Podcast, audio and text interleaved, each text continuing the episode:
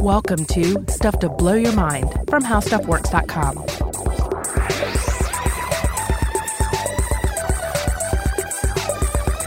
Hey, welcome to Stuff to Blow Your Mind. My name is Robert Lamb. And I'm Joe McCormick, and we're back with our second episode about the story of Kirk Allen, or at least based on the story of Kirk Allen. Yeah, the story of Kirk Allen being a recurring element, but ultimately we're talking about, uh, you know, imagination. We're talking about daydreams. We're talking about how we ob- try to objectively understand the universe, uh, even as more subjective narratives are presented to us. Narratives like UFOs or demons, etc. Or traveling into the future and being a space lord. Exactly. Now, if you haven't heard the last episode, you should probably go and check that one out first, where we tell the whole story of Kirk Allen. We're going to be following up on some of the threads from it in this one and pursuing some research on the idea of maladaptive daydreaming. Yeah, because the idea with Kirk Allen is that essentially the short version is you had a guy with a uh, uh, with a very important job, like an, a nuclear physicist for a government institution, that was daydreaming so much that it became a problem.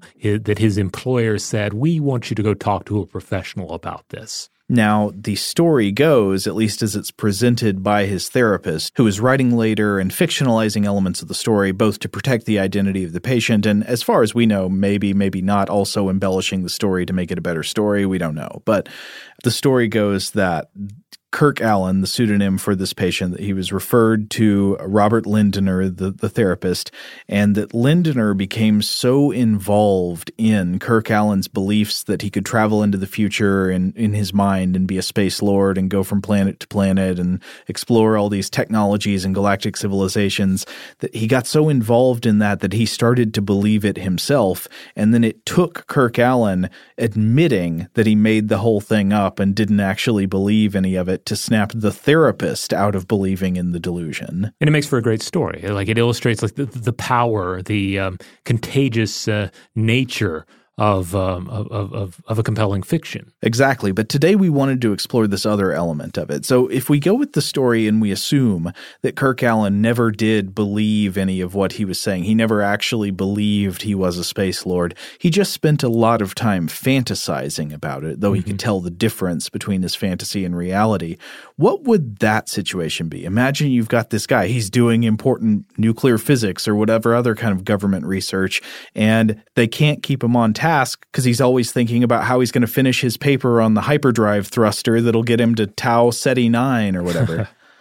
yeah, I mean, the, the, the, the, cool thing about all this, and I think ultimately the fascinating part about it, is that we, I think we can all relate on some level to the, you know, the, the attractive power of daydreaming. Mm-hmm. I mean, we, we, we all do it, uh, and certainly we all did it when we were children. Uh, I mean, I, I've always had a pretty active imagination. As a kid, I was I was content to pace around the backyard. I would generally have a red or a green rubber band in my hand, and I would just daydream a, a litany of uh, imagined worlds inspired, you know, by typical things that are going to inspire a kid. You know, the TV shows, movies, cartoons, and action figures, that sort of thing.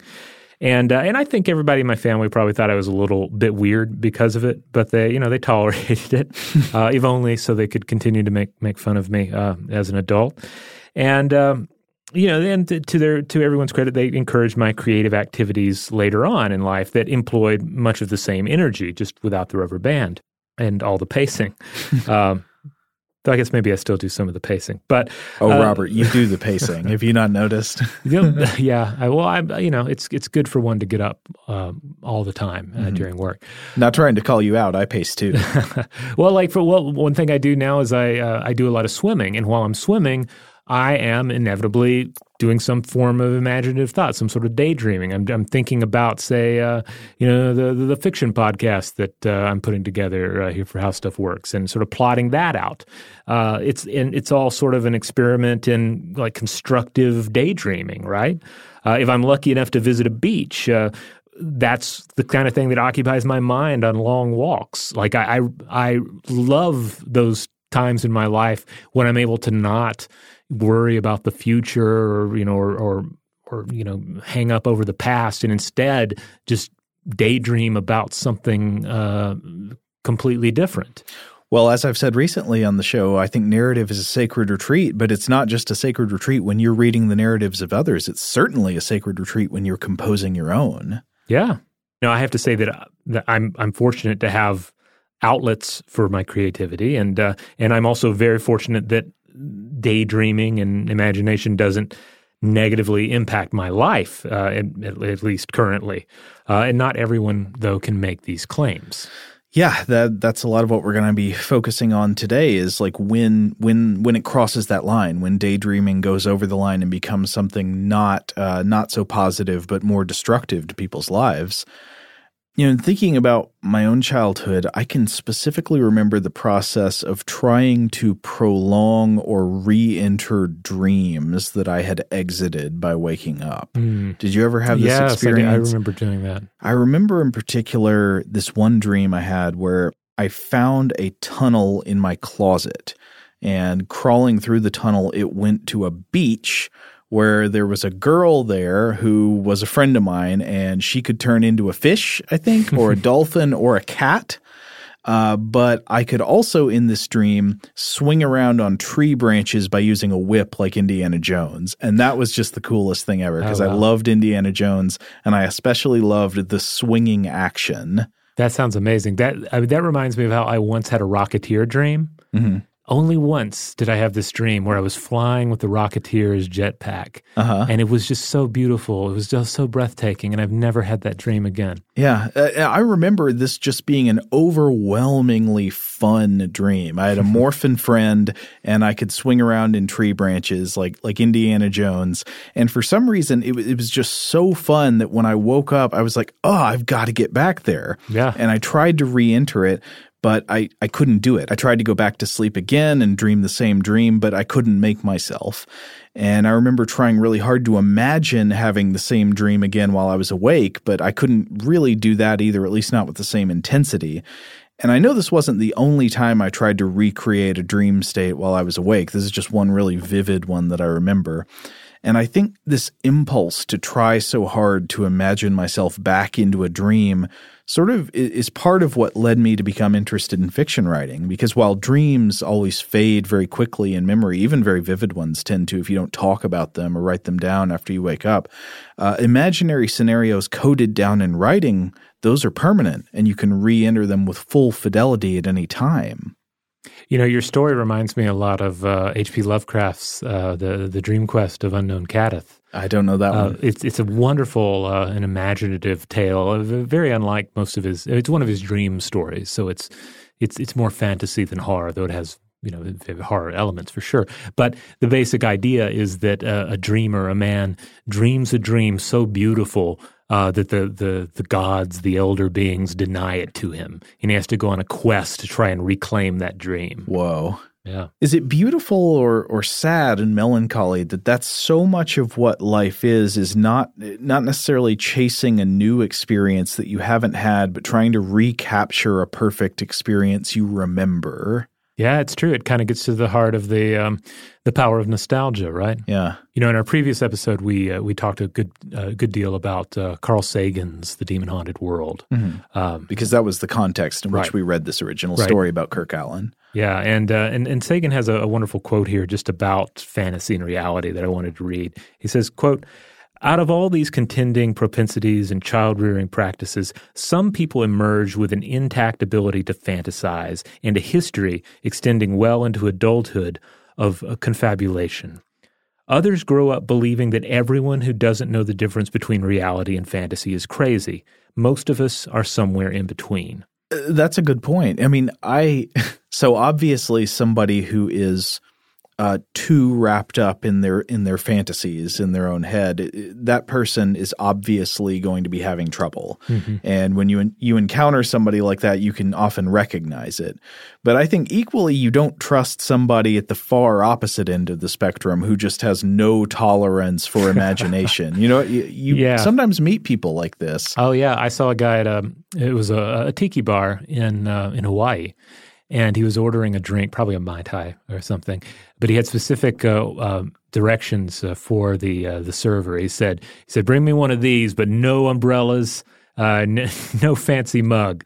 Just make you know basically make this drink as boring as possible. No fun for me. No umbrellas. Like I refuse to pretend that there's a tiny man living on the surface of my drink that needs shade from the sun. Exactly. It's like why are you even here if you're if you're not here to engage in in funny umbrella drinks? Oh, that's a tiki bar heretic right there. but let's come back to just the uh, the subject of daydreaming and creativity. Robert, you know who had some interesting thoughts about daydreaming and creativity? Who? Good old Sigmund Freud. Oh, I bet he did. Dr. Joy. so he talked about this in a 1907 essay called Creative Writers and Daydreaming. And I just want to preempt please do not take this discussion as an endorsement in general of Freudianism. While Freud is, of course, a very important figure to read in the history of ideas, a lot of his influence on psychology has given way to much more, you know, rigorous, more explicitly science based practices. I think these days Freud is more worth reading in the vein of thinking about him as a kind of like philosopher mm. or something. Uh, but so F- Freud starts with one of those great questions that we might sometimes think of as too simple or too fundamental to actually ask out loud. Though, Robert, you might have heard this one before. You know, somebody knows you write fiction or they read one of your stories and they ask you, Robert, where do you get your ideas? How do you think up what to get the characters to say and to do? Have you ever been asked this? Uh, yeah, I've been asked versions of this before. I've been asked this too. I, I was actually asked it fairly recently, and it's always struck me as a bizarre question because I thought, I, I don't know, I would think the answer is obvious. It's like I get ideas by using my imagination and imagining what the character would do. But the fact that some people end up asking this question of other people indicates that obviously not everybody has the same propensity for imagining fictional characters and places and scenarios and all that. So to some people, it comes more naturally than it does to others. I mean, I'm always reminded of uh, the, the, subject of aphantasia. You know, the idea that not everyone can form mental images, mm-hmm. which doesn't directly relate to what we're talking about here, but it's a reminder of just how different our brains can be. So I can you know see why someone might not uh, initially grasp how an imagined character uh, comes to speak or act. Uh, and they might find it harder still to understand how these fictional characters that people dream up may well think or act in ways that the uh, Imagineer does not expect. Yeah, yeah, that's a good point. I mean, one of the things I notice in writing is that the process of creativity, at least for me, is very highly uh, shaped by the act of recording the creative process. Mm-hmm. So it's like uh, writing a story is very different than just trying to think out a story in my head. Once oh, yeah. once it turns into words, then you realize, oh, all this has got to change. Yeah, I, I, I often feel like I have two uh, processes that I'm working with. One is that that daydreaming while I'm uh, swimming laps or whatever. But then there's the process of actually writing things, and things may change drastically uh, uh dep- depending on the demands of that process. Just to point out quickly, also before we move on, you mentioned the idea that not everybody can form images in their head as one possible uh, factor affecting whether people can compose fiction. But we've heard from people who are fiction writers who have aphantasia. Oh no, no, yeah, I, I don't. Uh, I, I, bring it up more as just an, an, an, example of how our brains are different. Oh, exactly. Not yeah. that it would would impact. Uh, it would cha- it would change the way one composes fiction. I think. Oh, sure. Uh, yeah. But uh, but uh, yeah, certainly someone with aphantasia can and, and they do write fiction. They do uh, uh, come up with fabulous ideas. Yeah. Um, but yeah, we, we we often fall into that trap of thinking that everyone has a brain more or less like mine. Mm-hmm. Maybe it's you know maybe it's it's it's it's you know it, it, maybe it's more powerful than mine, or maybe it's not as finely tuned as mine. But all our brains are basically the same. And, and an example like aphantasia just reminds you, uh, no, this is not the case at all. Yeah, you're exactly right. So uh, Freud began by observing this idea that not all brains are the same, and that not all brains are the same in terms of ability to be creative, to come up with creative stories. And specifically for the purpose of this conversation, we are talking about creativity in terms of like making up stories, not the more generalized idea of creativity. Right, which can well uh, and does entail things that are not like uh, you know literature major creativity. I mean, certainly there is creativity within science. There's creativity within programming, etc. there's creativity in uh, getting a piece of meat out of a cage trap. Exactly. but no, so we're talking about like coming up with ideas, like cr- creative storytelling and stuff. So, so Freud says, you know, even non-creative people do have some experience with the thinking of creative writers. Even if you're one of these people who asks, how do you come up with your ideas? How do you know what the characters should do? These people, Freud says, do have experience with that because it's in the imagination based play of their childhood. Think back on your childhood. What was it like to play pretend? And he writes, quote, might we not say that every child at play behaves like a creative writer, in that he creates a world of his own, or rather rearranges the things of his world in a new way which pleases him?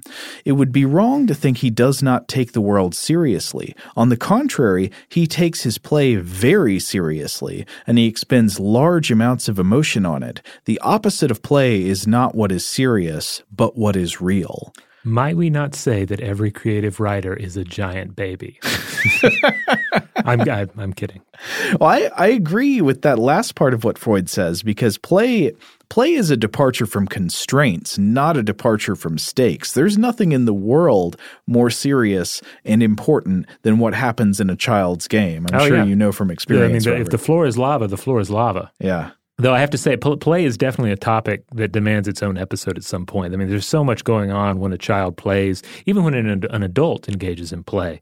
And then, of course, we have other mammals that engage in play as well, especially um, when they're young. Totally true. So Freud says that the creative writer just extends this type of play into adulthood and then uses the help of writing to record the play. Otherwise, the process is very similar. The creative writer creates a world of fantasy and then takes it very seriously by investing huge amounts of genuine emotion into it, but keeps it separated sharply from the constraints of reality. So, what's happening here? Why does the daydreamer or the fiction writer do this? You know, why does the, the play in the imagination happen? And Freud notes something. He says, What's common to almost every single work of fiction? Well, we got to have a hero, right? Exactly. Like the song says, we need a hero. Right. I'm holding out for a hero for Freudian reasons. there you go. Now, this obviously, there's all kinds of fiction out there in the world today. There's experimental fiction and fiction that breaks every rule in the book, right? Mm-hmm. But most fiction still does abide by this. You've got to have a hero around which the interest of the story is centered and to which the author wishes to engender the audience's sympathies. And another thing he points out is that the hero is, by necessity of the plot, invulnerable.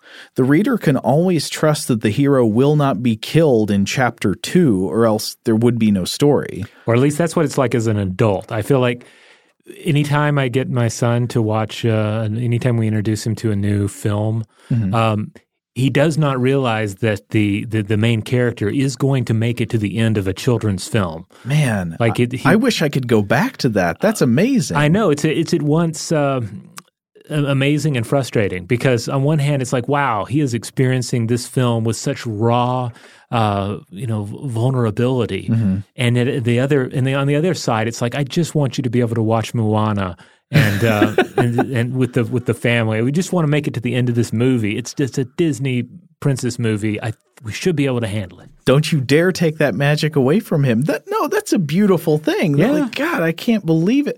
I remember what that was like mm-hmm. back before I understood all of the like cliches of story structure. When every when every narrative was a radical surprise to me. Yeah. Uh, things aren't quite like that anymore, and I and I wish I could return to that mind state. But anyway, sorry, going back to Freud. So Freud notices that the hero is always invulnerable by necessity of the plot, and also the hero enjoys unrealistic good fortune in like love and romance. So Freud writes, quote, through this revealing characteristic of invulnerability, we can immediately recognize His Majesty the Ego, the hero alike of every daydream and every story. It's probably telling about the kind of fiction I read, but I can't remember the last time I read something where the uh, protagonist had great fortune in love and romance. I feel like I feel like they're mostly having a pretty bad time. Well, I think if you take the long view, okay. right, when the stories uh, resolve, there are a lot of stories where people go through a lot of tragedy, and then in the end, the, everything comes out right. All right, I'll get back to you on that. I'm going to do a full cataloging of, of recent reads for that. What's your Freudian analysis of uh, the R. Scott Bakker books? Uh, everybody has a pretty tough time with relationships, for starters. Is something about death drive, maybe? Maybe. anyway, so ultimately, Freud gets Freudian, right? He says that both the daydream and the act of creative writing, which are really sort of one and the same thing, realized through different means, he says these are the result of uh, unconscious memories, which give rise to an unfulfilled wish, and the wish is then fulfilled through the daydream or the act of creative writing, but in a way that is tempered by the social and moral restraints imposed by society. This obviously is, you know, classic Freudian kind of stuff. Mm-hmm. But you don't have to give any credence to this repressed childhood memory part, which is probably nonsense, to appreciate there may be some insight in the earlier parts about drawing this connection between the creative process and what's going on in daydreaming. Oh, by the way, if anyone would want, uh, anyone wants like a, a, a, deeper exploration of like early childhood trauma and Freudian ideas, uh, there's an older episode of Stuff to Blow Your Mind about the work work of H.R. Giger and what? some Freudian uh, explanations for his uh, his visual style. Was Giger a Freudian? Uh, I'm not. I I don't think he was quite a Freudian, but uh, at least one major commentator on his work was, and, oh, and okay. pointed to a lot. Um, basically, the, the the the death and birth imagery, uh, that, that, that weird, uh, you know, um, uh, biomechanical synthesis of things that are both uh, vibrantly alive and just unredeemably dead. Hmm. Interesting.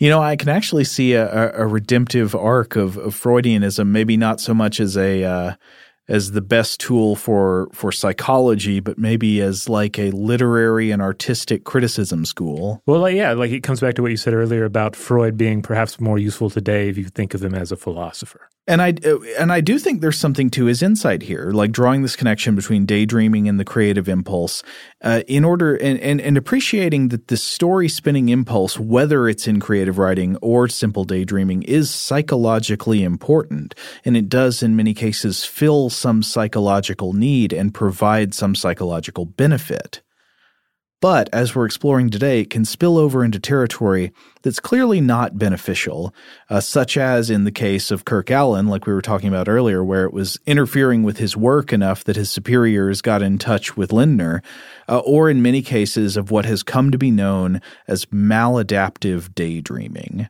And we will explore that more when we come back from a break. All right, we're back.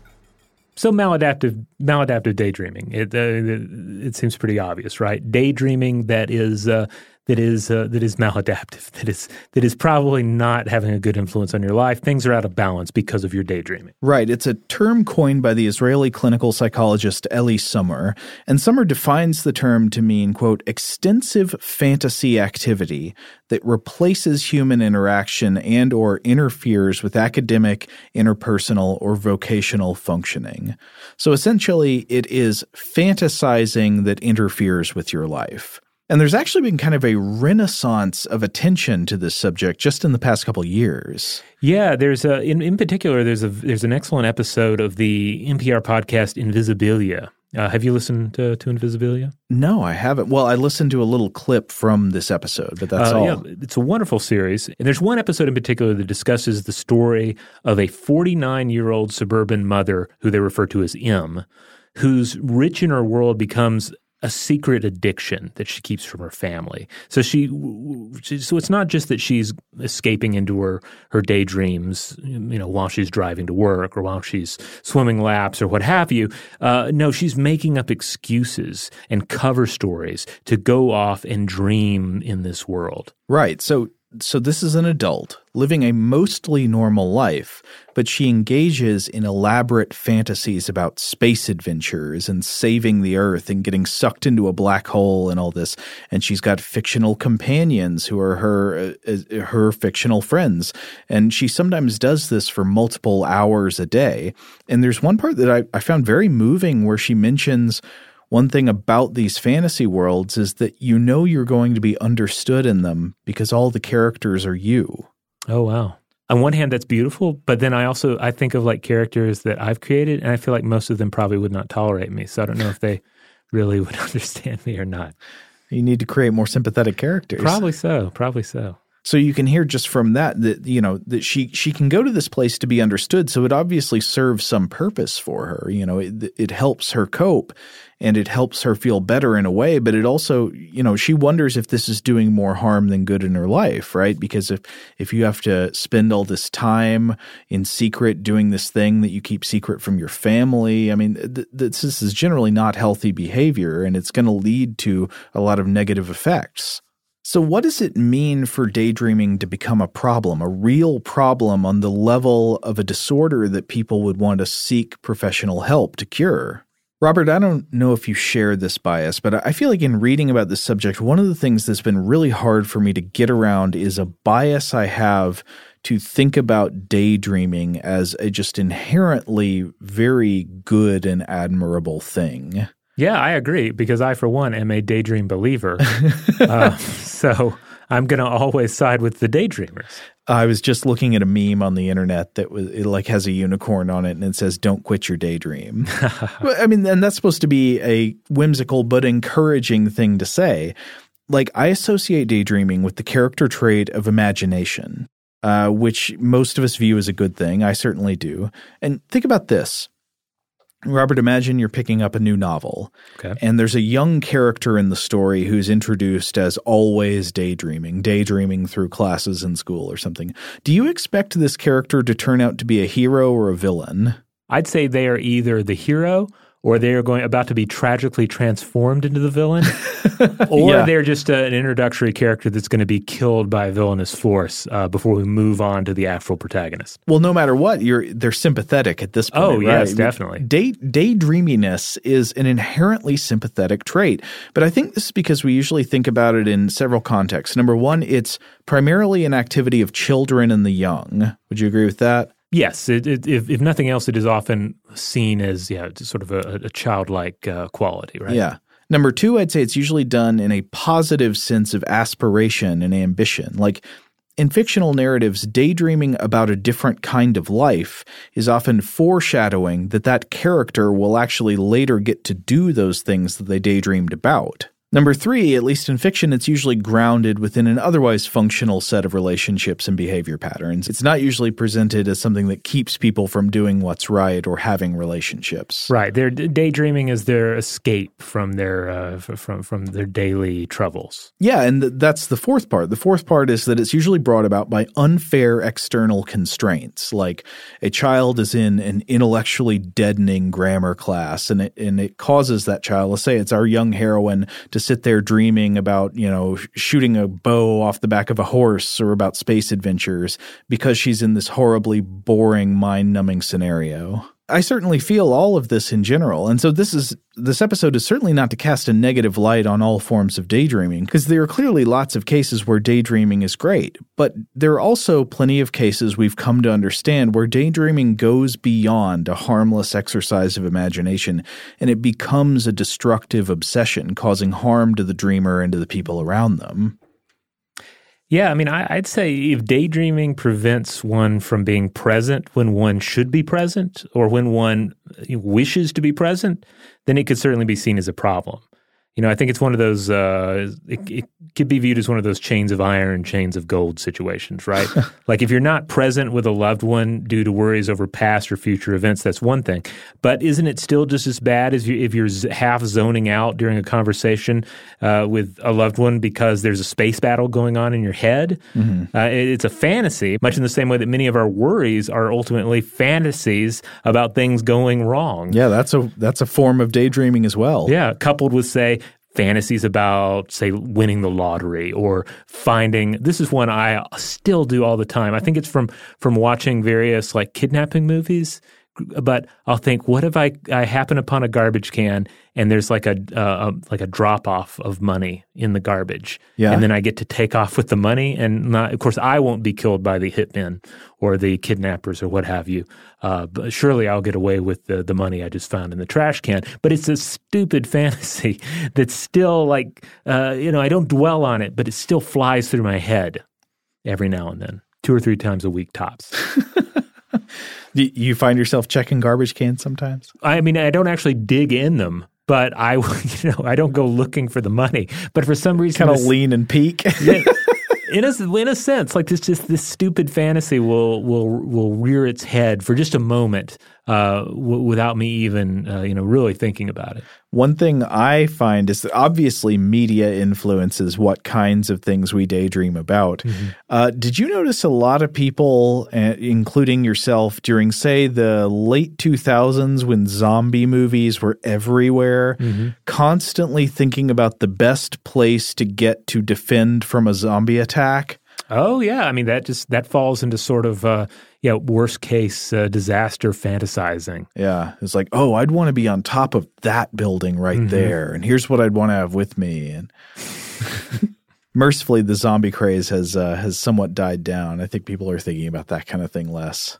I'm still wondering Freudian explanations to the side. Like, why do we do that? What's going on in our brains when we daydream? Like, so you're just hanging out, maybe waiting to meet a friend or something like that. And then you start thinking like, huh, what would be the best building around here to defend from a zombie attack? What's, what's going on in your brain then?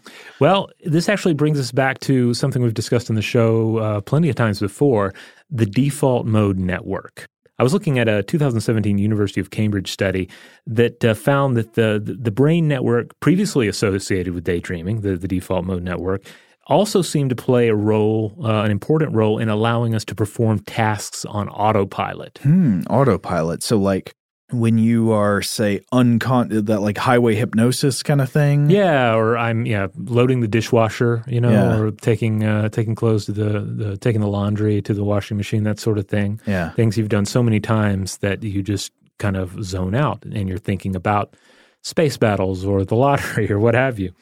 Um, the, the uh, researchers here were also very interested in this because abnormal activity in the default mode network has been linked to an array of disorders, including Alzheimer's disease, schizophrenia, attention deficit hyperactivity disorder, and disorders of consciousness. And this, this study in particular found that the default mode network plays an important role in allowing us to switch to autopilot once we are familiar with a task. Hmm. So it, it seems fitting that the default mode network should emerge again in an episode on daydreaming. Uh, we've discussed it quite a bit in the past, as, as, as this is where we find so much of the worry and anxiety that we seek to escape through flow states. Um, you know, s- such as a, a, creative activity like creative writing or or uh, wood carving or yoga or anything like like this. Um, as well as through meditation or you know some other kind of meditative activity. The default mode network activity is also linked to, to difficulty in sleeping in new environments. You oh, know, it's just kind of totally find this to be true. Yeah, so you have just like this heightened narrative of things that have gone wrong and things that might go wrong. And I feel like uh, myself especially so much of my my life comes down to trying to to turn that that the volume down on that network yeah you never get a good night's sleep the first time you're somewhere new. Yeah. Furthermore, uh, Daniel Kahneman proposed in his book Thinking Fast and Slow that we use two systems to make decisions a rational system for calculated decisions and a fast system for intuitive decisions. And this Cambridge study argued that it's the latter system, the fast system, that may be linked with the default mode network. Hmm. So it sounds as if daydreaming is kind of a is kind of a mistake of cognition, right? A, byproduct of it at any rate. Our predictive software to envision not only extreme cases of joy or horror, but impossible fantasies, fantasies that may not even Im- involve us, you know? But that's now that's considering standard daydreaming, which, as we've discussed, uh, is is extremely common. I mean, almost everybody does it. Just to cite a couple figures on that. For one thing, uh, in the book Daydreaming in 1966, Singer reported that 96% of normal non-clinical adults who were educated and living in the United States day- daydreamed at least every day. And so that kind of thing happens most when the person is alone, right? You are, say, laying in bed at night, getting ready to go to sleep, and you start to daydream. You imagine, you know, scenarios, you imagine fantasies, your mind wanders. Oh wow! Well, mine mine does it far more often than that. Well, oh yeah, yeah. Yeah. But I mean, ninety six percent of people at least do this once a day. Oh, okay. Um, and there there's some evidence that it happens even more often. There's a really good article in the Atlantic from 2015 that I'll come back to a few times in this episode called "When Daydreaming Replaces Real Life" by Jane Bigelsen and Tina Kelly from it's uh, April 29th, 2015. And the authors there speak to a University of Minnesota psychologist named Eric Klinger, who's done a lot of important research on mind wandering, fantasy, and daydreaming. And Klinger says that, quote, daydreaming accounts for about half of the average person's thoughts, amounting to about 2,000 segments a day. Oh wow, that's that's quite a lot. Does that match with your number? I mean, try to think about it. how many times a day do you find yourself daydreaming? I mean, the the like the really critical way of putting this is that we are off task like half the time, right? Yeah. Do you ever find yourself daydreaming while you're sitting right here in the podcast studio and I'm talking? uh, it's generally less daydream. I feel like if my mind drifts during podcasting, it's more like worry based, you know? Oh. Like, I mean, I guess well, that, that's daydreaming. Yeah, it's yeah, a form, well, I guess. the bad kind, though. yeah. So, but I'm not. I'm less. I'm not going to think about space battles because ultimately our show is the space battle, Joe. Like this, this is a this the show is an escape. So, Robert, you're going to make me cry. warming my heart over here. But the podcast booth is not airtight. The the worries uh, and the fears still manage to creep in. well, uh, obviously, there's no way to totally keep them out, and and that's one thing. I mean, one difference that I'm already seeing here is the difference between the idea of fleeting mind wandering and moments of daydreaming. I mean, if if a person is having about two thousand segments of daydreaming a day, those can't last very long just by the math of time. Right. I mean, it's, it's kind of like the money in the garbage can, like daydreams that are they're regular, but they're just so fleeting that you you don't. It's, it's almost like they're not even occurring. They're they're really just like background static. But when we think back to the story of M, or to some of the people that we're going to talk about in a minute, um, it, it's clear that they're not just having like a moment of a, a, fleeting daydream that comes for a second and then goes and then comes back a few minutes later and goes again. They're having prolonged, involved, continuous fantasies that spin out a, that, that spin out stories that have some sense of continuity and that they engage in in a sustained way. So I think that's a kind of important and interesting difference, and, maybe we can think more about that as we go on. But I mean, one of the things we should take away from this is that everybody daydreams. Normal people do it quite a bit. There's nothing pathological at all about daydreaming. So there's really nothing abnormal about some amount of it, provided that it is really daydreaming and not some form of hallucination or something like that.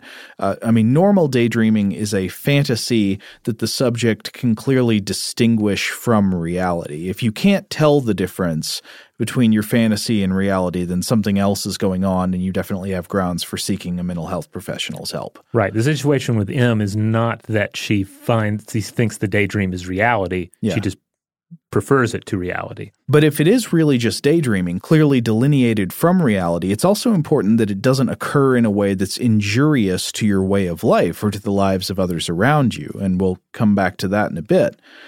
So, one of the things that's interesting about the recent attention on maladaptive daydreaming is just the fact that we went so long with so little psychological recognition of the possibility that excessive daydreaming could be a disorder that caused suffering in people's lives. Probably the first major work on maladaptive daydreaming was in the Journal of Contemporary Psychotherapy in 2002, uh, mentioned earlier by, by Eli Somer, called Maladaptive Daydreaming A Qualitative Inquiry. And Somer writes first about Freud's thoughts, which we talked about earlier, that daydreaming is this attempted solution to a deprivation state. Uh, that you know, it's a form of wish fulfillment that's moderated by all these constraints that society puts on you. But then, of course, the idea developed. You've got Hartmann in 58 saying that maybe fantasies serve co- some kind of actual adaptive function in the organism. Uh, you've got Eric Klinger, who we mentioned a minute ago, talking about how often people spend fantasizing uh, or how much time a day people spend fantasizing. Klinger said he found in his research that most fantasies, including both sleeping dreams and daydreams, primarily involve current concerns, you know, stuff that you're thinking about right now. So, like, you're probably more likely, you know, not dreaming about space adventures, but about what's in your email. Yeah, or uh, perhaps say your your evening plans, daydreaming about that, or particular video game or film you're looking forward to, right? Yeah, or interpersonal conflicts. That's a big one. Oh, yes, yes. Uh, how common is that dream of I'm having an argument with Jeffrey finally, and here's what I would really tell him?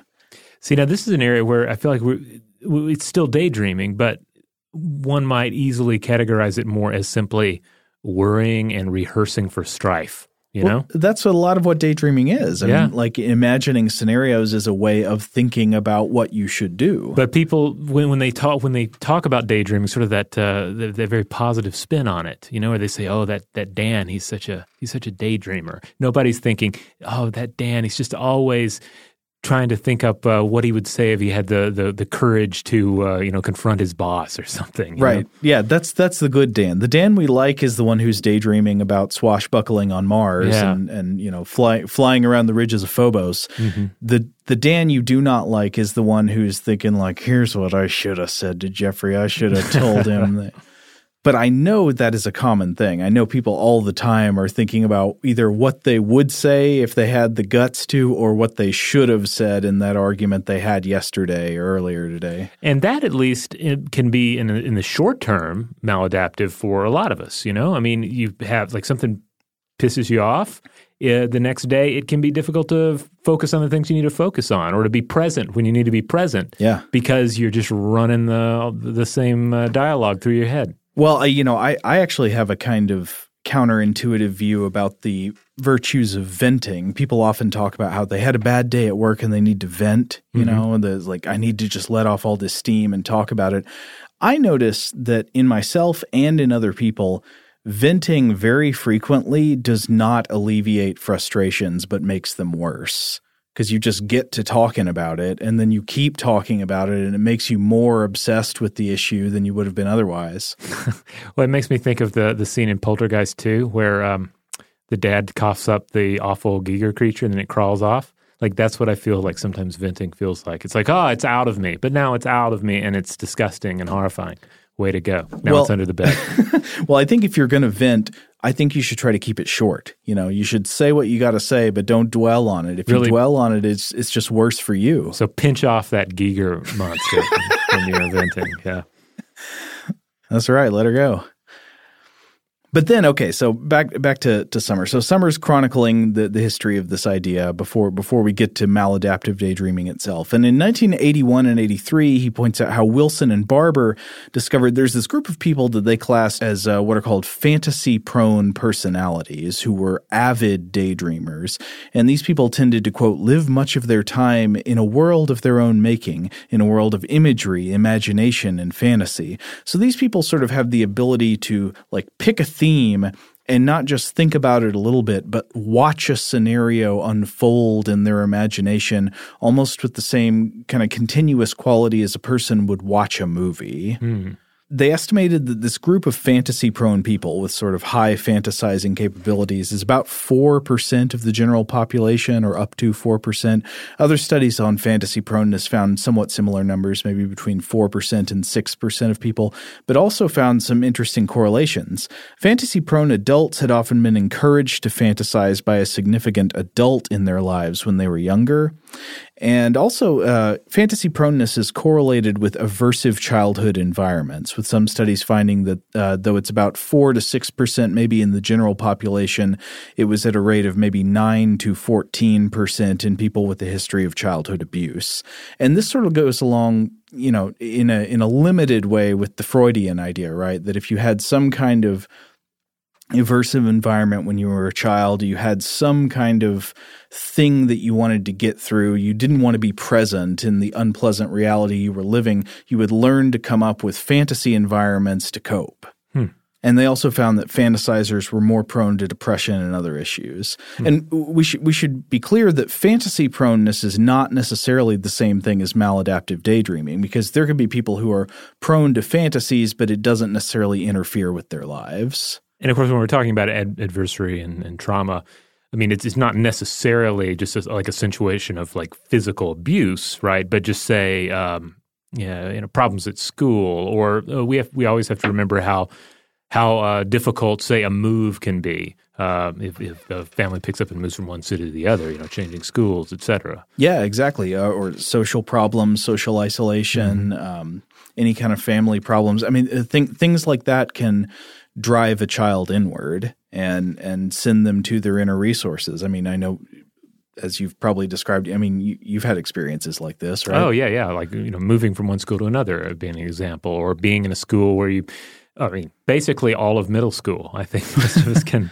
Uh, middle school was definitely a time that drove me uh, uh, inward in, in, a way that I, I probably uh, never quite returned from. M- middle schoolers really are the worst. They are. That is like the worst age of, of humanity. Yeah. Now, another strain of research that emerged in the 20th century was that while healthy people use daydreaming to kind of work through problems or to enhance good feelings, distressed people can often enter into a kind of negative feedback loop with daydreams in a lot of the same ways that you could see other addictions coming into play in people's lives, where the excessive daydreaming causes them to feel weak or inadequate or generally bad about their lives for various reasons. They might be, you know, missing out on things that it, it's causing them problems. And then the problems in their lives are driving them to want to daydream more so they can escape from their lives. It reminds me of the line in the, the Warren Zevon song, Splendid Isolation, where he's saying, Mickey, take my hand and lead me through the world of self. Whoa. What album's that on? Was that the 80s? Ooh, I'm not sure. I when I got into to Zevon, I was the Greatest Hits album. Uh, oh, I see. I did. So I'm not exactly sure uh, where one finds that in its original form. You're one of those Zevon posers. You're yeah. one of those Zozers. Sadly, Zozers. sadly. Uh, so, uh, so clearly there are different kinds of daydreaming, right? There are people with different levels of proneness. For some people, it helps. For some people, it hurts. And so, Somer was trying to get a, a flavor of what this was like when people claim to experience maladaptive daydreaming symptoms. And so, he used a qualitative methodology to assess people who presented with what seemed to be negative patterns of daydreaming, which again, he coined this term maladaptive daydreaming. And so, here, here's what he found: common themes of daydreaming tended to be violence, idealized self, power and control, captivity, rescue and escape, and sexual arousal. And I think that's kind of interesting because it's strange how much it sounds like a list of the most common themes in adventure stories. yeah, I mean, basically, the that list could be the uh, the narrative flow of a swashbuckling tale. Uh huh. And then common functions he identified uh, apparently were disengagement from stress and pain by mood enhancement and wish fulfillment fantasies. And then the other main one was for companionship, intimacy, and soothing. So the, he, there are all kinds of examples that he cites in his paper from the interviews. I just picked a couple of the more vivid ones to mention. Uh, not all of them are this action movie like, but I want to read one of the quotes. Quote, I used to imagine America and the West at war against the communist bloc. There were bombardments, shelling, marine landings, and hand to hand battles in which the communists would have many casualties. I imagine that my hometown is in ruins and under occupation, and I am fighting a guerrilla war with the underground. Sometimes I imagine myself fighting the guerrillas as part of the occupying forces. I often imagine myself as a soldier in battle against terrorists. I kill scores of them. The shooting fantasies relieve my tension. Sounds like Red Dawn. Yeah, basically. And it also reminds me of these uh, the zombie apocalypse fantasies uh, we discussed earlier. Right, which can clearly serve as a form of mental empowerment and escape. Right, and then also like a, both of these examples, a simpler worldview in which right. there are clearly defined uh, lines of, of good and bad, of, uh, of, of enemy and ally. Here's another one. Quote, I am seated on the field of a football stadium surrounded with barbed wire. I am chosen by the prisoners to negotiate with the captors because she is known to be an emotionally disassociated person, hence not susceptible to psychological pressure. I am allowed to walk toward a desk with two chairs and sit in the bigger one. My opponent is putting forth his demands and threatens me with a gun. I pour myself a hot drink and sip from it with stable hands, smile at him and tell him that I am suicidal, so he cannot threaten me with anything because I've got nothing to lose. He realizes he lost the bargaining, and I give the sign for the insurrection to begin. From now on, it's like a Hollywood action movie with explosions, smoke, and lots of blood, although I am wounded. I manage to free most of the prisoners and I lead them to safety. I love this because I get a real uh, Garth Marenghi's uh, Dark Place vibe from it. Blood, blood. And bits of stick. yeah. It's such a great, great show.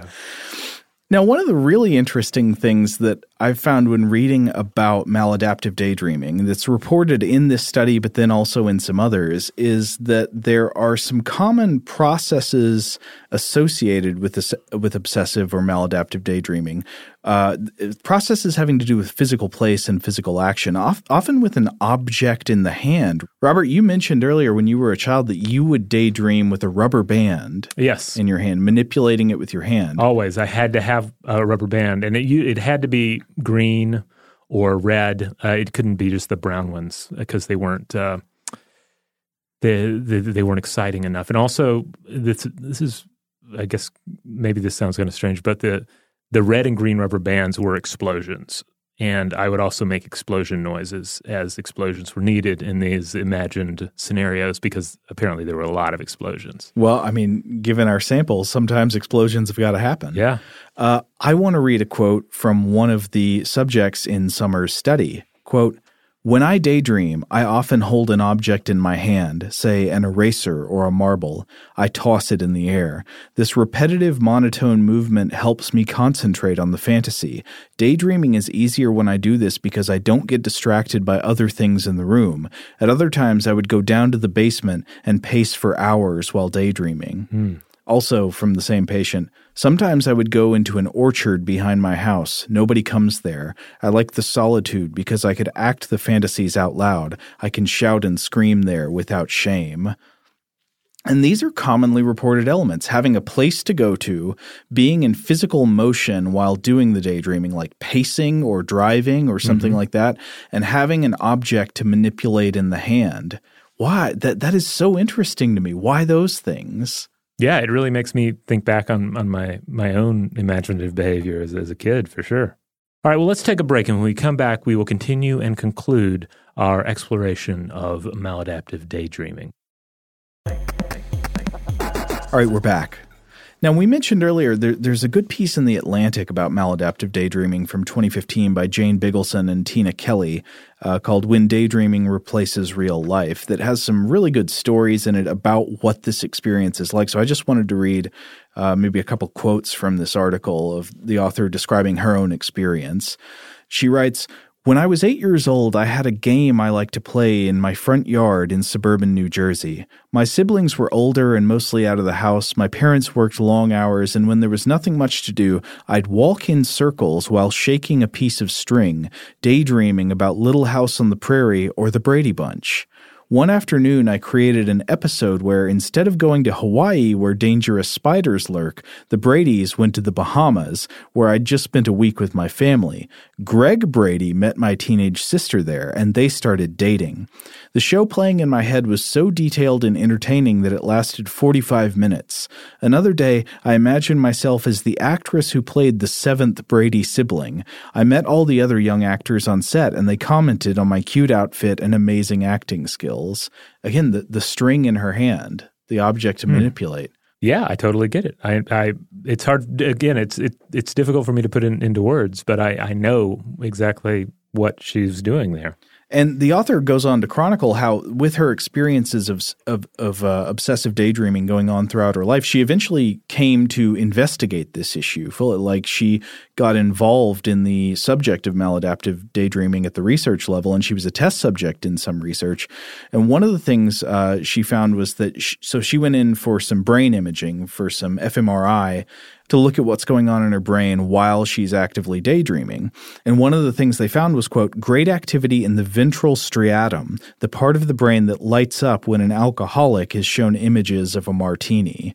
It's so it's literally setting off some kind of addiction response type feeling. Cheaper and healthier though, right? Probably healthier, but not necessarily better for your life. I mean, depending yeah, on what the circumstances are.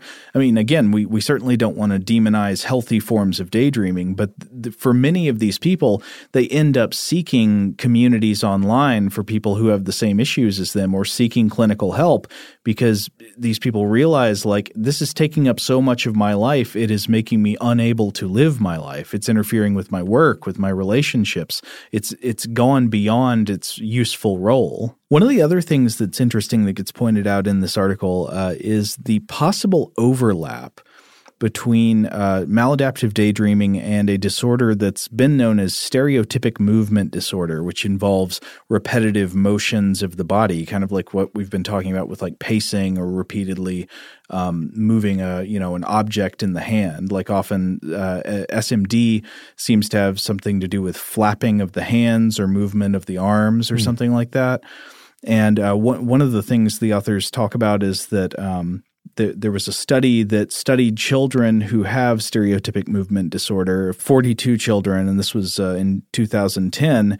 And when the researchers in the study asked the kids what they were doing when they were performing their repetitive motions, 83% of the of the kids said they were repeating stories in their heads. So it sounds like there may be some overlap with this existing known condition.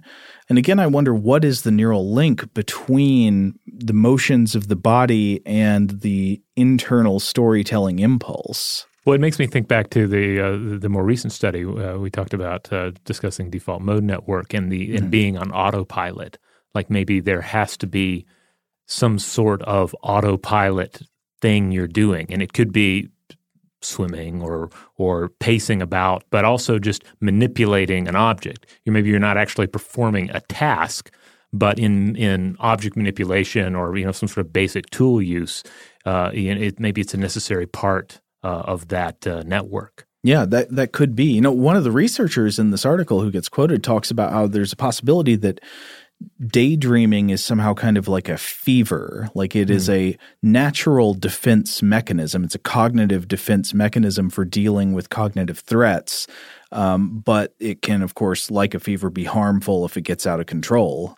And for some people, this defense mechanism, while in some cases useful, it does get out of control for them. Well, that makes sense too. And you know, when you think about the ways that uh, that writers end up exploring, or not just uh, writers, but any kind of uh, you know creative individual is doing some sort of art or you know, something they consider their art. You know, you end up processing a lot of your own uh, anxieties and fears and hopes and dreams through that art.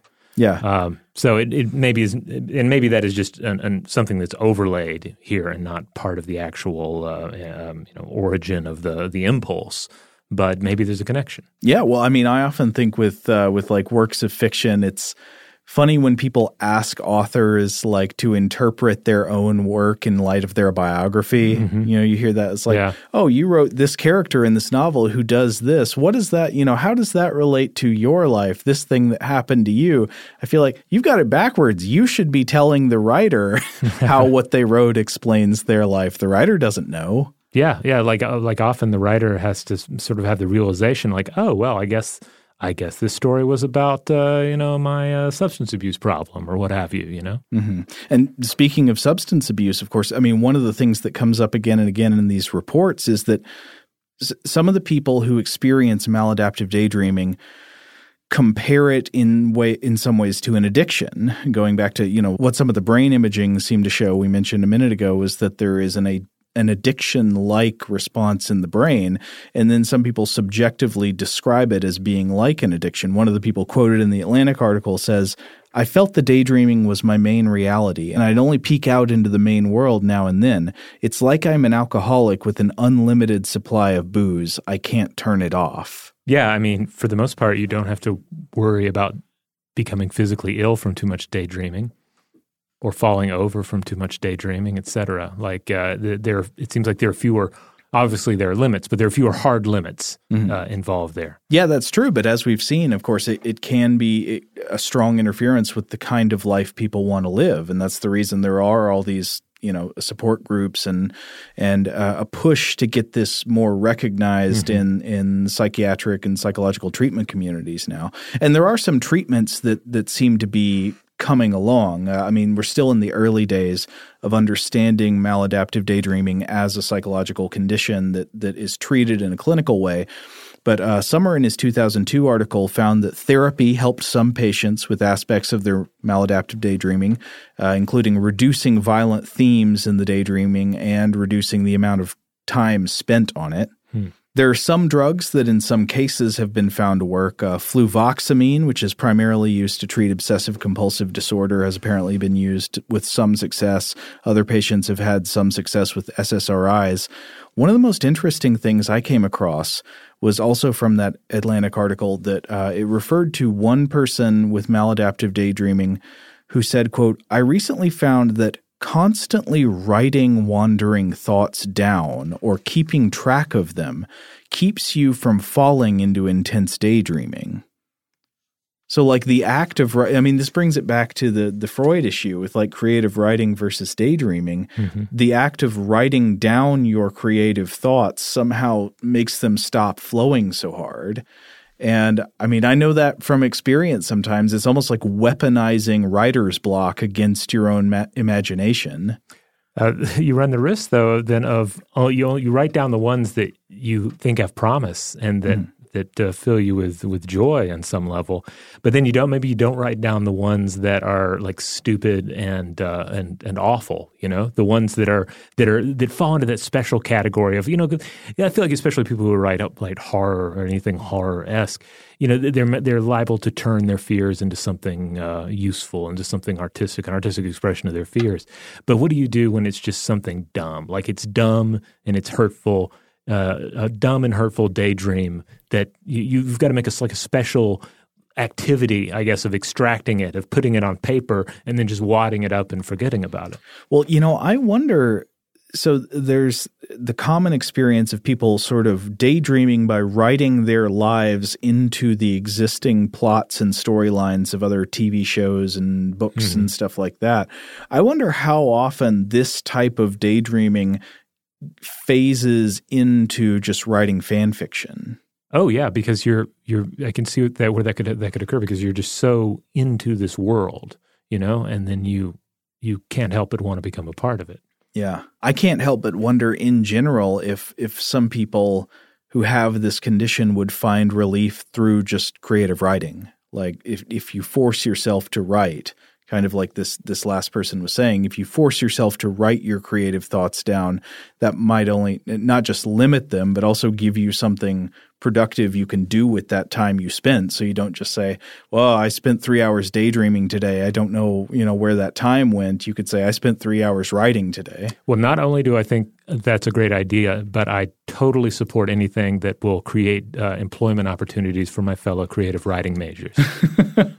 Well i think we have to accept that not all writing can be writing for money and that's okay. But you know if somebody is trying to tell you to write they should be paying you money So let's bring it all back to, to good old Kirk Allen. Okay. I mean, ultimately, we just don't have a lot of hard facts about about who he was or, or what he actually went through. But I wonder uh, how we can apply everything we've discussed in these two episodes to his case. Yeah, I mean, I wonder if he would have directly fit this emerging diagnosis of the maladaptive daydreamer. Um, and I don't know. I, I wonder what we what we will continue to learn about maladaptive daydreaming in the in the coming years and whether that'll shed any new light on the Kirk Allen story. Yeah. And of course, we have a lot of listeners out there who like to write in and share their experiences with us. And I know that uh, all of you have experiences with daydreaming. And I imagine there are going to be some of you who have experience with maladaptive daydreaming or something that uh, in self analysis uh, feels close to what we've described here. So we would love to hear from you, and of course, we can keep things anonymous if uh, if you would uh, if you want to do it that way. Sure. Um, you know, so certainly just uh, you know stress that point when you uh, when you reach out to us. But yeah, we want to hear from everyone about your daydreams. If you have had maladaptive daydreaming. What have you found, if anything, that has helped you reduce that down to a tolerable level or helped you get along with your normal life? Yeah, let us know. And if you want to let us know, the first step in reaching out to us is heading over to stufftoblowyourmind.com. That is fi- where you will find all the podcast episodes going way back to the very beginning, including those alien abduction episodes, those X File episodes. They're all on there. You'll also find links out to our social media accounts. You'll find a tab at the top of the page for our store where you can get some sweet swag uh, that has our new updated logo on it or podcast episode specific designs. A little bicameral mind here, a little uh, um, uh, black hole cinema right here. Uh, anything you could want. Get on a sticker, shirt, and uh, the proceeds, of course, support the show. And if you want to support the show in a, cheaper fashion, just simply rate and review it wherever you have the ability to do so. That helps us a lot. Big thanks, as always, to our wonderful audio producers, Alex Williams and Tari Harrison. If you would like to get in touch with us directly to let us know feedback about this episode or any other, or just to say hi, let us know where you listen from, uh, suggest a topic for a future episode, you can email us at blowthemind at howstuffworks.com.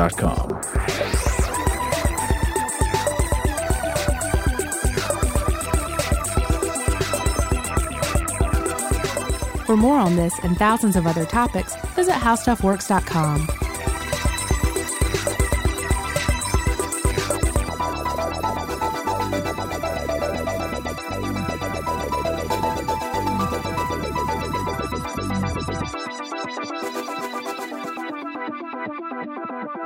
Thank you.